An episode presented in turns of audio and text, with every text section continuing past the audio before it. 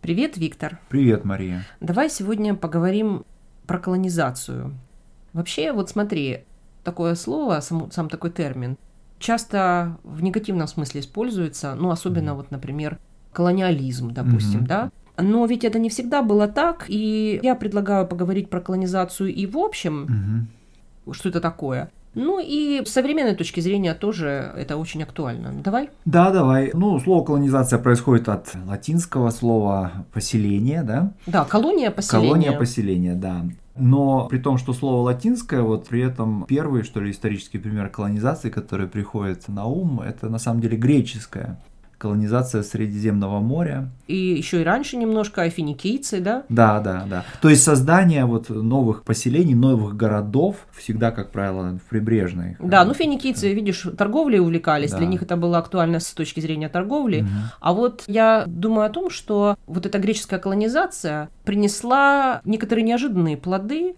Поселения в Малой Азии именно они дали греческую философию. Да, первые, первые философы, конечно, появились вот в Милете, в частности, таком городе, крупнейшем, пожалуй, греческом городе э, Малой Азии. Да, да то есть что-то есть в колониях такое, mm что дает такую энергию, силу. Но это греческие, да. Греки, они выселялись за пределы своей территории. Но есть еще понятие такое, как внутренняя колонизация. Да. Это освоение того, что у тебя уже есть. Да, и тут на ум приходит э, средневековая история Европы, и действительно там имела место внутренняя колонизация вот в таких странах, как Франция, Германия, в результате которой вот тот доисторический лес, которым на самом деле была покрыта современная территория Западной Европы, он постепенно вот вырубался, и как бы все больше и больше часть площади покрывалась полями, да. Но это было связано с тем, что сельское хозяйство велось экстенсивным способом, да?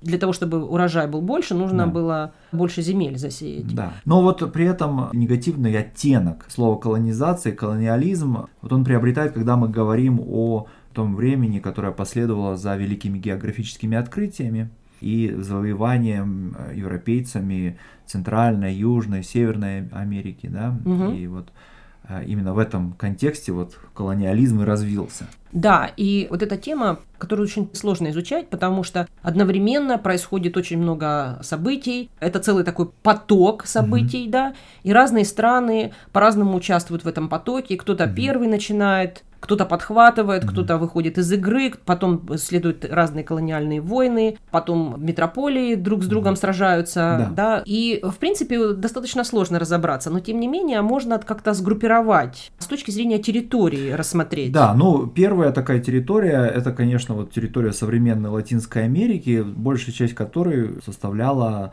испанскую колониальную империю, да, территория Южной и Центральной Америки, да, вот вплоть до Мексики и части Соединенных Штатов. Вторая группа – это Северная Америка. Северная Америка, да. А третья группа в Атлантике – это Африка. Да, то есть Африка тоже, африканский континент тоже оказался вовлеченным вот в эту сложную систему отношений, выстроенную колониализмом, но при этом отличаясь, конечно, сильно от Южной и Северной Америки. Но вот если говорить про Южную и Центральную Америку, да, то есть говорить о пространствах, завоеванных испанскими конкистадорами вскоре после путешествий Колумба, то здесь таким видом деятельности, вокруг которого все остальное строилось, в процессе колонизации, было, конечно, добыча драгоценных металлов и прежде всего серебра и его торговля им и транспортировка. Ну, понятное дело, что были эти знаменитые испанские флоты, которые перевозили эти тонны серебра из Америки вот в Испанию и в ну, Европу. Ну смотри, это же какой эффект произвело на саму Испанию и на Европу. Да. С одной стороны, это такой источник богатства, да? Угу. Это богатство физически перемещалось в Испанию, да? да? С другой стороны, этот источник богатства сослужил плохую службу для Испании, поскольку большой приток серебра, да, вот mm-hmm. драгоценных металлов, да. это же сразу же понижение его стоимости, да, да? то есть инфляция. И, собственно, в 16 веке происходит так называемая революция цен. Появляется инфляция, с которой раньше как бы европейцы не имели дела, и причем она, эта инфляция, прежде всего, затрагивает саму Испанию, а уже потом остальные страны, в которые это серебро в дальнейшем вывозится. Смотри, ну Испания и сама же была не в первых рядах с точки зрения производства, да? Да, да то есть уже как бы изначально слабое мануфактурное производство в Испании, оно еще больше ослабляется тем, что вот себестоимость труда за счет этой инфляции в Испании выше, чем, допустим, в других странах Европы, и, соответственно, мануфактуры испанские не выдерживают конкуренцию, и страна погружается в стагнацию, да. Да, да. да. Но и с точки зрения того, что происходило mm-hmm. в Южной Америке, mm-hmm. да, то, наверное, главный акцент нужно сделать на Боливии. Может быть, это прекрасный пример. Да, ну потому что именно на территории Боливии находились самые известные вот серебряные рудники в таком месте, которое называется Потоси. Там была целая такая серебряная гора. Это был очень высокогорный регион, да. Добывать это серебро было очень тяжело. Это, ну, представь а... себе работать на большой высоте, и когда воздух разреженный. Да физически это очень тяжело. Да, да. Вот, надо понимать, что именно вокруг добычи, транспортировки и продажи этого серебра все, в общем-то, строилось, включая и коренное население этих пространств, да, то есть аборигенное население, да, и, конечно же, ну, хорошо известны жестокости испанских конкистадоров при завоевании, да, в отношении вот местного населения. Ну, индейцев, и, да, индейцев, да. И, конечно же, в процессе вот разработки этих шахт, этих рудников, да, очень большое количество этих работников умирало там и так дальше. Но при всем этом у истории этого промысла была и, и позитивная сторона. Дело в том, что в Испании королевская власть очень быстро запретила частным лицам порабощать индейцев.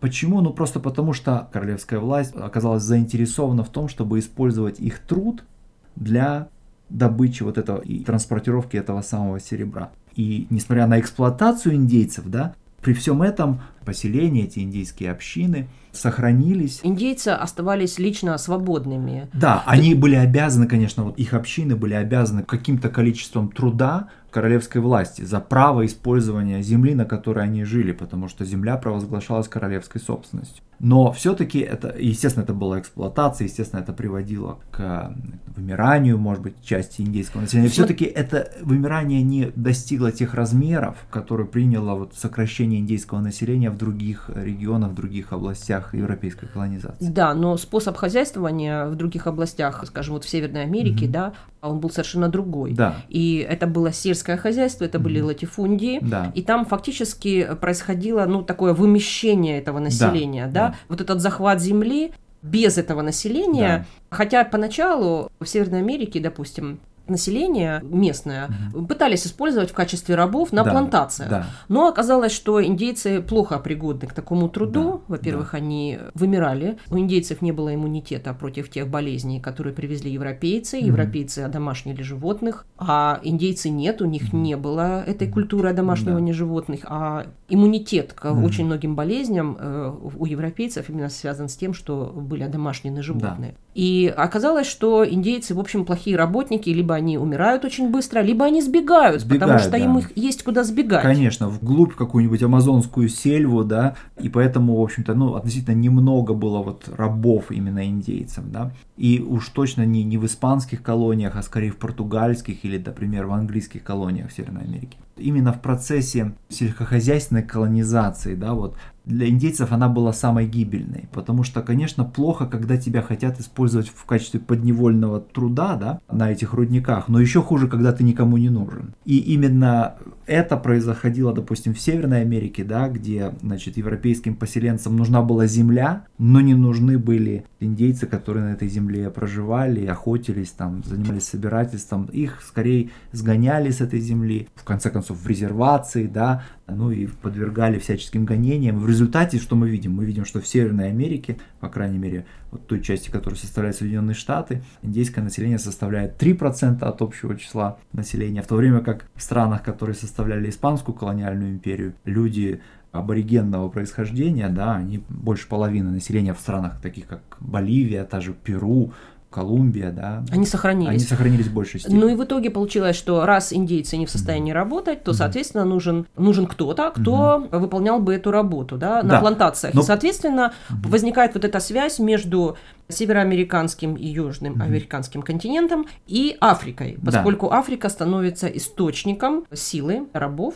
вот как раз с точки зрения здоровья угу. африканцы и выходцы из угу. африканского континента подходили гораздо лучше. Угу. У них иммунитет к этим болезням был лучше, угу. поскольку они жили вот в этом субтропическом климате. Угу, да, или просто даже, просто даже тропическом, тропическом да? да. У многих из них был очень, очень серьезный иммунитет к малярии. Да. Это было связано не с генетикой, mm-hmm. как э, вначале считали. Это было связано просто с тем, что э, чисто экологическая ситуация mm-hmm. в Африке да. была такая, что у них постепенно вырабатывался этот иммунитет, да. потому что, например, сейчас известно, что у афроамериканцев нет особого иммунитета к малярии. Mm-hmm. Это просто связано было с тем, что какие-то предки mm-hmm. были вывезены из Африки, где mm-hmm. этот иммунитет они получили. Да, да. Но поначалу даже была вот эта идея, mm-hmm. что mm-hmm. этой расе свойственен этот иммунитет, mm-hmm. и большое количество населения mm-hmm. было перевезено в качестве mm-hmm. рабов. Порядка Конечно. 10 миллионов человек за вот период там, с 16 по 19 век. Да, ну, конечно, многие очень погибли при перевозке. Да. Это, конечно, очень жестокая история. Да, но и э, надо еще сказать, что помимо вот их большей выносливости,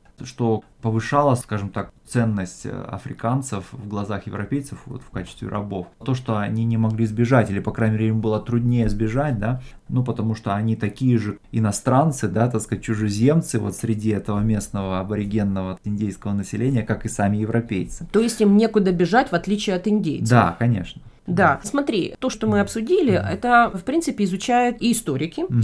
но прежде всего антропологи. Слово антропология очень лукавое, угу. поскольку в английском языке anthropology угу не так используется, как антропология в русском языке. Если мы говорим в русском языке антропология, то мы чаще всего имеем в виду некую физическую антропологию, и мысли у нас сразу о происхождении человека, да. о первобытном человеке и так далее. Но а вот в английском языке имеется в виду то, что скорее бы мы в русском назвали как культурная антропология или может быть, и даже этнография. Этнография, да, совершенно верно. И вот в качестве примера исследования проблематики, связанной с колониализмом, я бы привел книгу американского антрополога Эрика Вульфа, которая называется «Европа и народы без истории».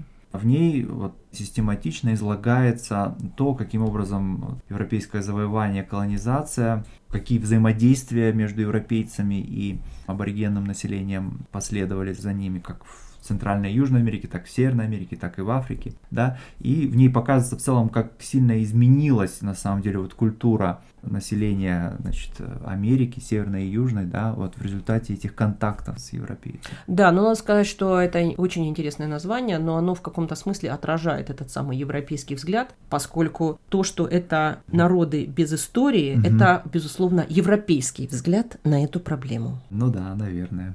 Ну пока. Пока уважаемые слушатели подкаста Learn Russian Conversation. Подписывайтесь на наш канал и делитесь с друзьями ссылкой на этот эпизод, а также на наш веб-сайт store.lrcpodcast.ca. Этим вы поможете в распространении нашего подкаста. Напоминаем, у нас есть транскрипты для каждого эпизода. Если вам понравилось, поддержите нас. У нас есть платная подписка на месяц или на год. Всего доброго и до встречи!